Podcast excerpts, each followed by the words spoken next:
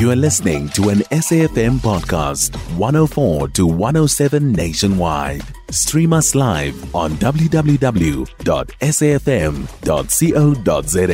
or via the SABC Plus app. SABC News, independent and impartial. We're going to be looking at all kinds of visas that were issued during that time from 2004 up until now, be it study visas, be it where people are converted or naturalized.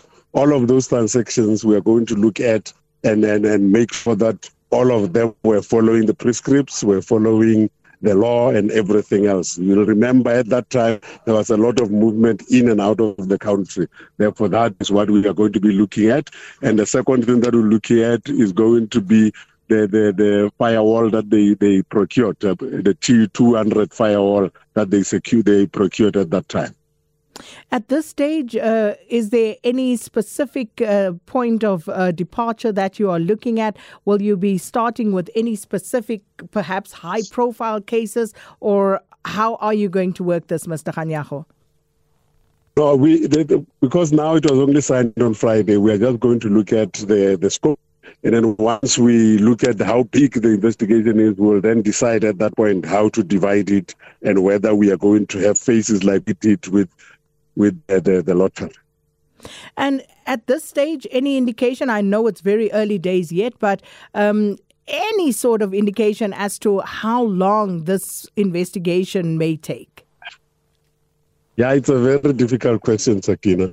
Uh, it might be taking a long time. We still have to get resources to, to deal with it.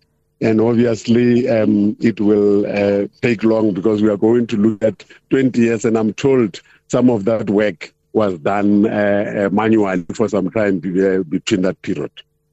Well, Mr. Kganyago, we'll leave it there. Thanks so much for your time. SIU spokesperson Kaizer Kganyago there, um, and uh, uh, grateful that he uh, spared us a few moments there. He has other engagements to get to. But as you heard there, it is very early days. And of course, uh, I'm sure as time goes on, we will uh, get more details from the SIU with regard to some of the parameters of this investigation.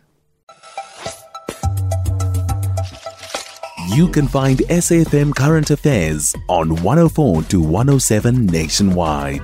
Our podcasts are available for download on all our digital platforms. SAFM, leading the conversation.